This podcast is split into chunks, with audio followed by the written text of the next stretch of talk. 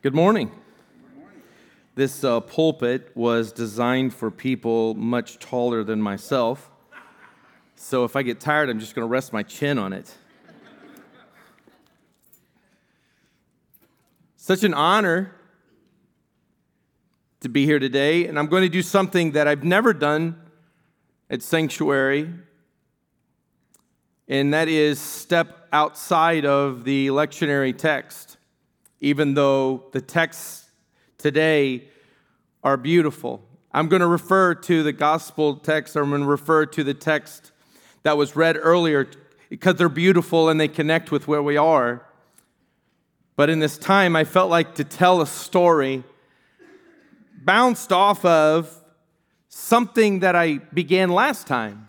And I had written down to follow in this, stare, this direction, and I didn't. And then when Pastor Mark talked to me a month ago, he says, Could we do a series together, two weeks on sent, our common life in the Spirit? It clicked. Anybody ever have a moment like that? Like, okay, it clicked. So I want to share for you from a text the story of Matthew 5 15 to 20, it talks about this demon possessed man who had been kicked out of his own city.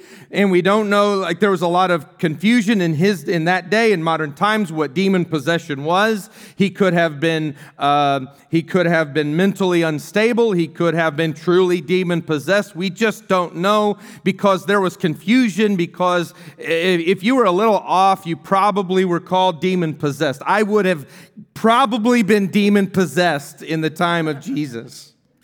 Because my mother said I was, and she's not Jesus. So he's kicked out and he's he's not just kicked out, he's put into chains. And when he's put into chains, he's left to hang out where the dead are buried. And he, he roams and lives there. Then all of a sudden, as Jesus did, he's traveling through something, this amazing love drew him to an encounter on a beach. This amazing encounter.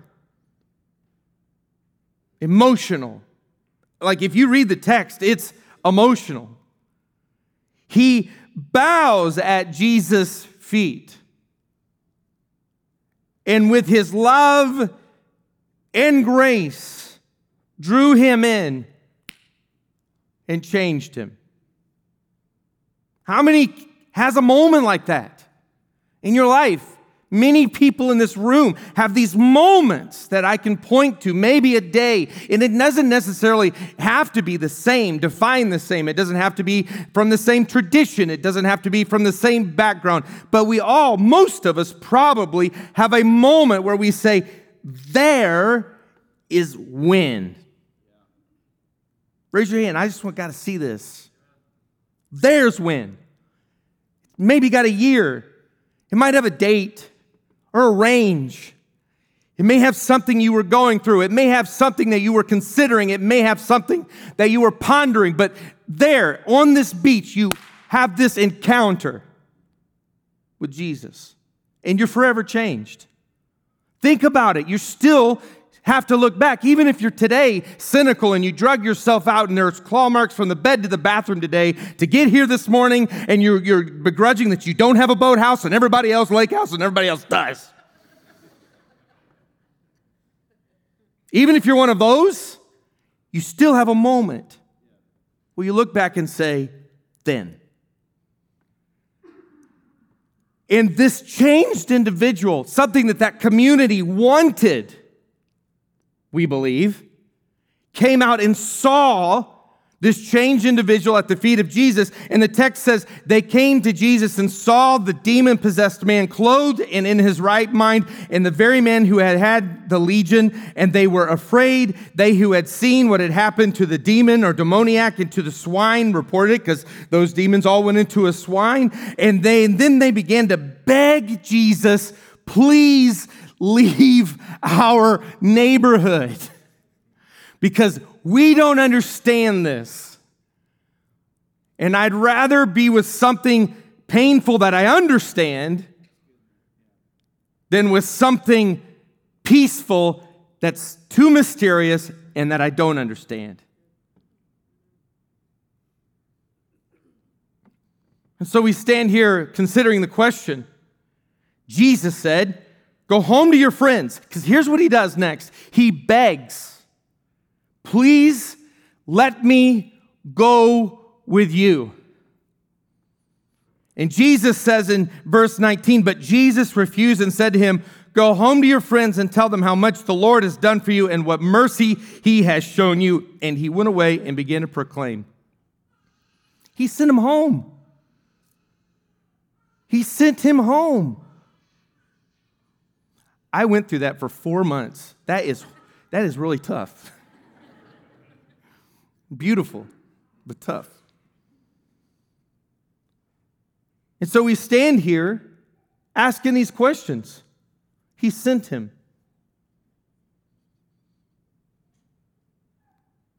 What does it mean to be sent? And I was remembering when I was in St. Louis for eight years, I was a youth pastor, then associate pastor, and I did a lot of teaching and preaching there. And eh, I, every Saturday that I would finish up my sermon, I would go to Forest Park. In Forest Park, there's a university called uh, Washington University. It's a beautiful campus. It's an absolutely wonderful university. And across the street from this university is a coffee house called Kayaks. It's the most amazing coffee house. It was a cool coffee house before there were cool coffee houses. And on the perimeter of this coffee house, there is this wooden banister and bar that I could sit there in silence in big honking headphones because we didn't have the little ones at that point, with these big old headphones and block out the world as I prepared sermon after sermon after sermon for hours and hours. I would go there, sit, put the headphones on, and write. And then when I was done, I'd open up and I would hear the buzz of humanity once again because when these went on, the buzz of humanity was gone. And I would write and then I would open them and put them, join humanity back, preparing for the next day. One particular day, I was writing, lost in this, and I'm, I'm on this, this bar. You know, it's got like the stools, and you can look across and see the campus over there. And I'm drinking my coffee and writing into my Dell laptop that was maybe that thick at that point. And I'm, and I'm writing my sermon, and, and I noticed to my right and left are ankles. Now, I don't know about you, but that's not what I normally see when I am writing at a bar, at a coffee shop, is ankles standing on chairs. And so I was curious, why do I see ankles to my right and why do I see ankles to my left? And I take off, and all of a sudden, when I take off these earphones, I realize that once was my office where I was preparing for the world's greatest sermon going to happen the next day that's going to change the world, right? That St. Louis would never be the same when I'm done shucking the corn on Sunday. All of a sudden, I'm in the middle of a speech given by Chelsea Clinton, who decided to stop at this place. And so I'm in the midst of ankles with cameras and microphones and protesters and students and supporters because she was beginning a campaign for her mother. And St. Louis is a place where the vote goes either way. While I was making the perfect sermon, was missing out on what was happening in the world. Now, I just can't not prepare a sermon so I can go hear Chelsea Clinton speak. She's an amazingly intelligent person. I know that because I've heard her put verbs and nouns together. But I would not give up my sermon prep to go hear her speak. But that's just an illustration. And while I was preparing for a perfect Sunday with the headphones on, I missed out on what was really happening around me. Does that mean that I ignore Sunday? Ignore it.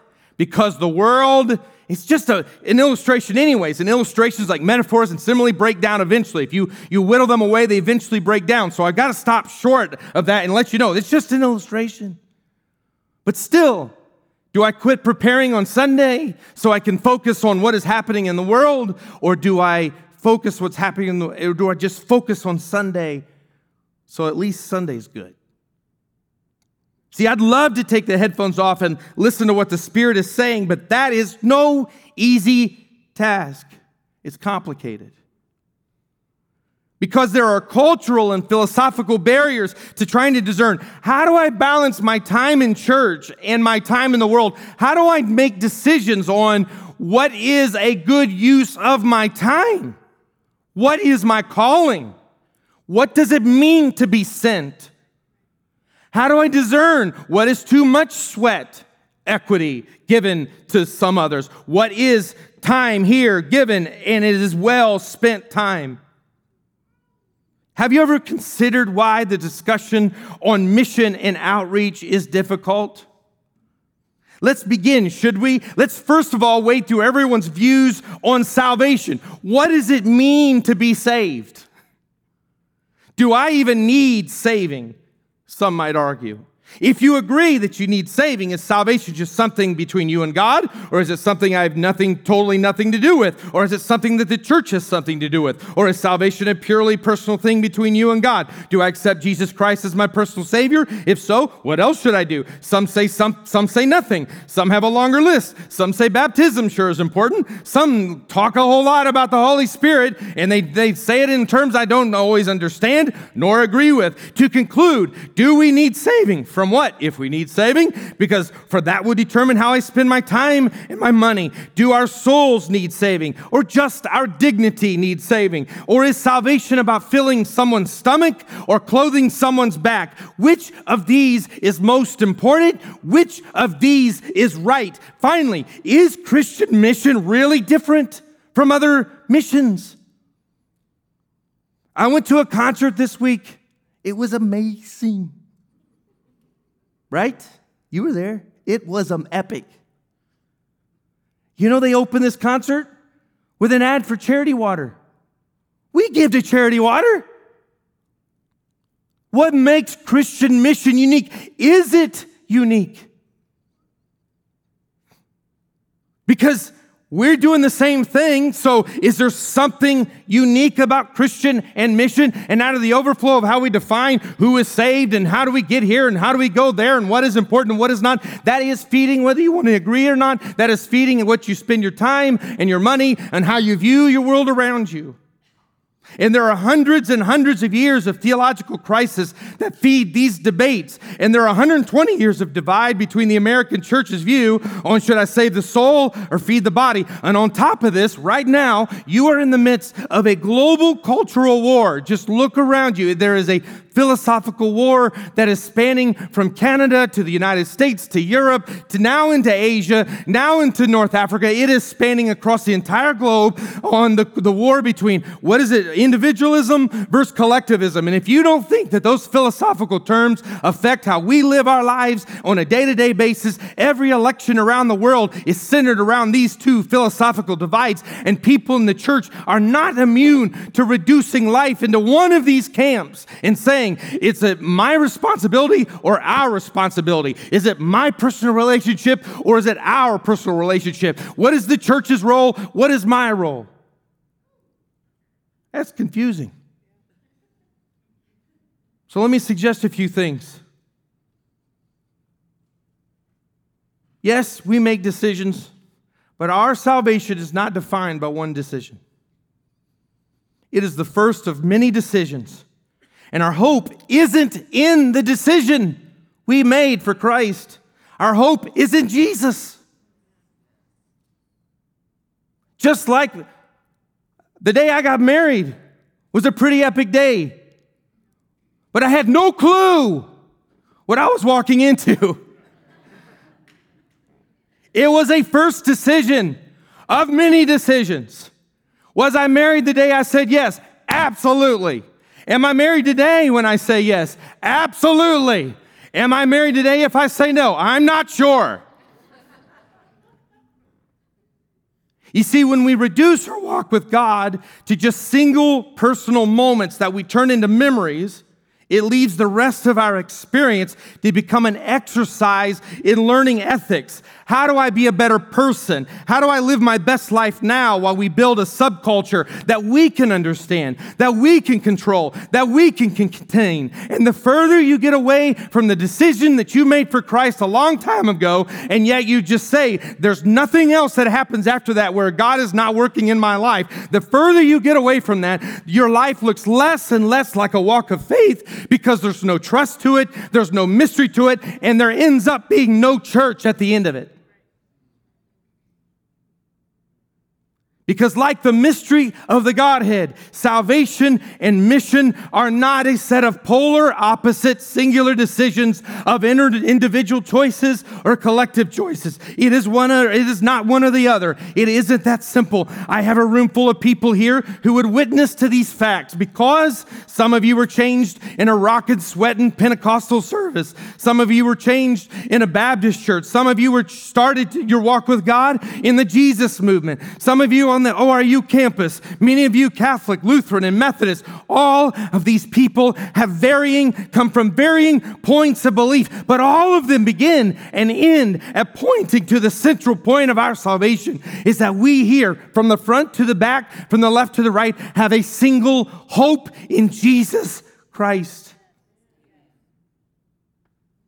No matter what we did corporately or individually, you are here because you tasted of the hope in the saving work of Christ. What I'm suggesting is that in the midst of the complex concepts, because of history, mystery, and many other things, we talk about mission. We should focus and refocus our gaze on the beginning of mission, of saying, I have hope in the saving work of Christ. Simple. Well, what about this? I'm working through it. We have hope. Well, what about this? How we're working through it. I have hope. Because if we're not unified around hope in the saving work of Jesus Christ in our lives first, we begin to do some really selfish and nutty things with mission. Like, I'm not going to say. Oh, okay, I will.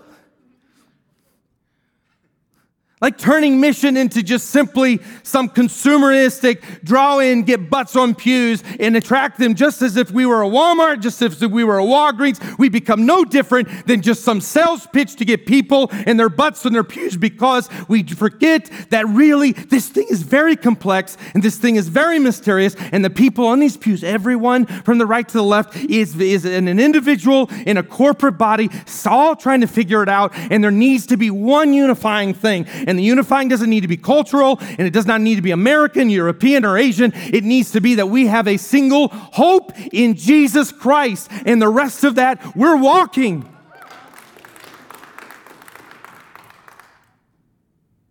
Because of this hope, the Christian mission stems from a daily, monthly, yearly formational journey. This is why this is so important. I'm telling you, this is, I've got this naive belief that we could build a church that's multi generational. Huh? Yeah, we could do it. Where 50 year olds actually will hang out with 25 year olds because they both love Jesus.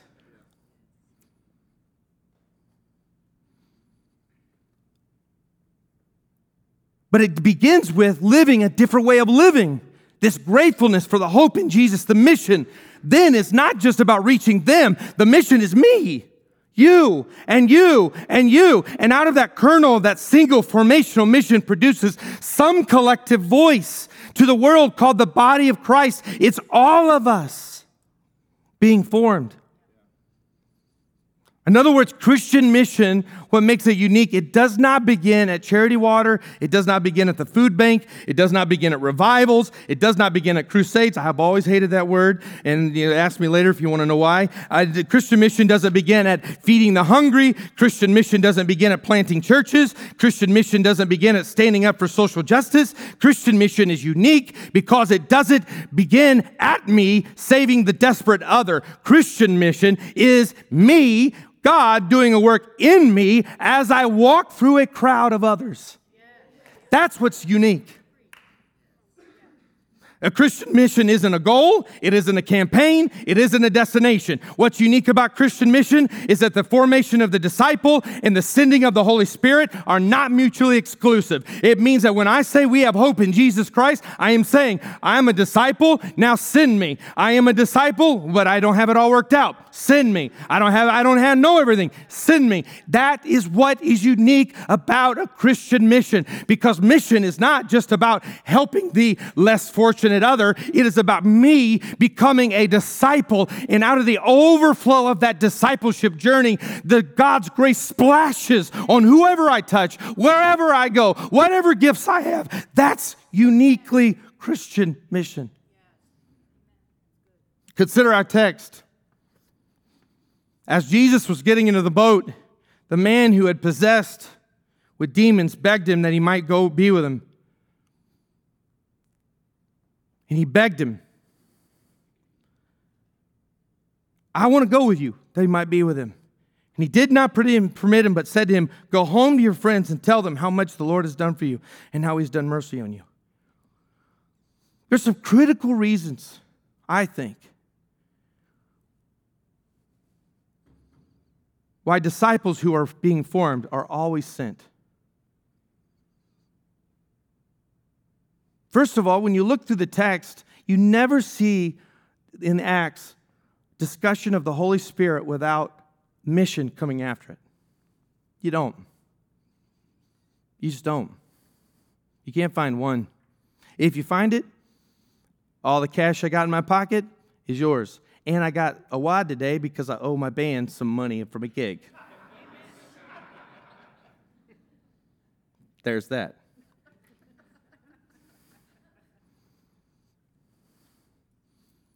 So here's some critical reasons why disciples who are formed are always sent. First, disciples of Jesus are especially confusing and grow increasingly ineffective when they're just seen from afar.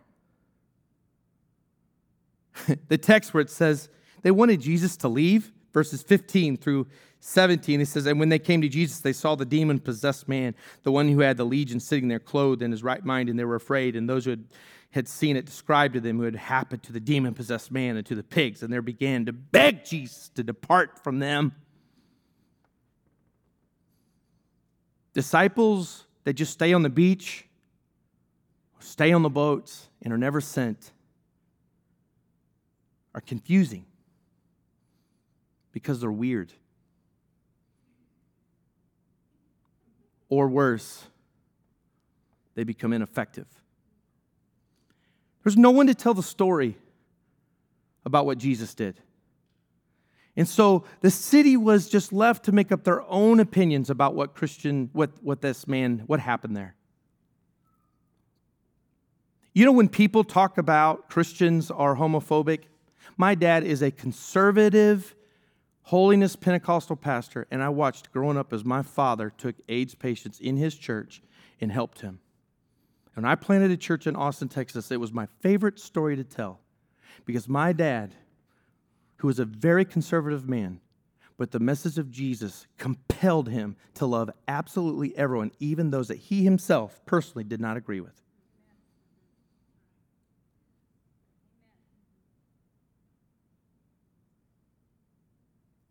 But you only know that people who think that about all of us must be people, we don't like people of a different race, we don't like people of different beliefs, we don't like people that aren't like us. They only get misproven when we are with them. Not just down on our beach celebrating what Jesus did here. Furthermore, the longer a disciple stays in a static state, there could be a temptation to make the encounters of God, whether they be spiritual, intellectual, physical, a destination rather than a catalyst where we're sent. Meaning, church is about this is where we live, rather than this is a catalyst to send us where we live. And what's left? Let me tell you this. This is just my own opinion we're left to become a slightly less cooler version of those we are, we are supposed to be sent to reach. Jumping from fad to fad, relying heavily on talent, charisma, and surface, almost Bono, but not quite. Almost U2, but not quite. Almost Walmart, but not quite. Because the church was never designed to just simply be another product that we hustle on the shelf for people to choose from. The church, while there are cool people in it, while there are amazingly gifted people in it, the most gifted people, while there is great music, while there are smart people, while there are organized people, while there, there are creatives, while there are all those things, those are overflow of simple one thing. We are a disciple. That's what makes our mission unique. Finally, disciples are effective up close because they're being formed while relying on the Holy Spirit to work through them. I understand why the demon possessed man did not want to go back to his town. I also understand why he wanted to stay with Jesus, but I really understand why he didn't want to go back to his town. A place where Jesus said, They're your friends, right? Friends. Gregory, Gregory the dialogist says, if a legion of demons has been, as I believe, cast out of me, I would prefer merely to forget all of this that I have known and simply the rest rest at the feet of Jesus. But lo, it said to me so strongly as to compel me against my will Go home to your friends and tell them how much the Lord has done for you and how he has had mercy on you. Think about what lay ahead for the demon possessed man. Everyone knew him, he retold the story of his past every day, whether he wanted to or not, because everyone knew where he came from and everybody knew who he was. He was a contradiction every day he walked out of his front door. And we see this over again in the text. Peter, he preached pretty uh, epic sermon on Acts chapter 2, and yet just a few chapters later, you're going to see him as the Holy Spirit crashes into him, informs him a little more, and says, You thought this message was only for a certain group of people, but I'm going to have you step into the Gentiles' home and I'm going to have you preach that same message and see something you didn't think can happen. Let me push you a little further. Then you're going to return and testify to your own brother that you can't deny that God's doing work in places you never thought that He would formed people that are being sent. You'll be sent first, not to the world. Usually, we're sent to our world. That's why I think missions for Africa, missions for Colombia, a country that I have a love, passion for, begins with how I get up every day and say, Form me here in Tulsa first. Because nobody in Colombia knows that my breath stinks at 7:30 in the morning that I have a temper, that I am controlling, that I am aggressive, that I'm insecure, that I struggle with trust. Nobody in Colombia knows that. Everybody at Allied does. Everybody in the Binion home knows, does. See, Jesus sent the demon possessed men, but Jesus said, the Father would send the Holy Spirit to us as a teacher and a comforter. Do you know why I think the definition of a comforter is? I think it is because when we're sent, He's going to teach us and comfort us as we walk through the place that is the most forma- formational process for us. Whatever you find your hand to do it, it will be connected to your giftings. It will, it will be done at the right time in the right season. And it will, even if it is something that many others are doing, it will point to an invisible God. But let me tell you something He's going to be your teacher and comforter because you're walking in your own neighborhood, and you're going to need a comforter to say, I have sent you here. You know why I think we need the Holy Spirit is because we got to be dependent on the Holy Spirit to lead and comfort us in a way that redirects our ethics, our values, our dreams, our wants to focus on thy kingdom come. And for thine is the kingdom and the glory forever and ever. Amen. It, I can even turn a religious activity into a self centered exercise and to a program of control, songs, a lust for favor of humanity, ambition. I can do even the most religious things of that if I don't have the Holy Spirit constantly forming me, saying, I am sending you, I am making you. I am molding you, always changing, always rubbing, always growing, always changing, because that's what a missional disciple is. That's why I think we need a comforter. Not just to make me feel good on Sunday, I need a comforter because once I'm sent and I'm walking in shoulder to shoulder in my day to day, the comforter says, I put you here. You see, when we understand the relationship between being formed and being sent, it confirms that we're not dependent on talent, on finances, on race, on ability, because it begins and ends with a formational process within every disciple in ordinary daily living.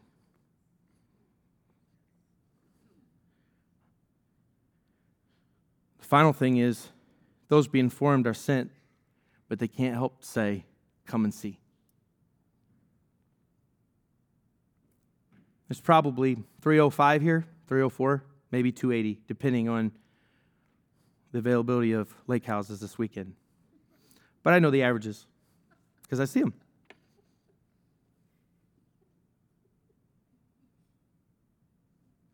If that 280 becomes 500,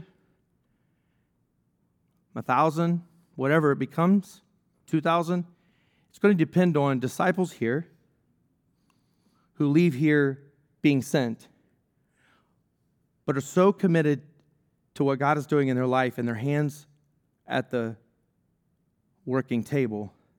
But they don't just stop there, they also say, Come and see. Because there's not just one person here. I love the people here. Our Midtown small group is amazing. It's superior. Let me just say that it's superior. I, am joking partially, I promise.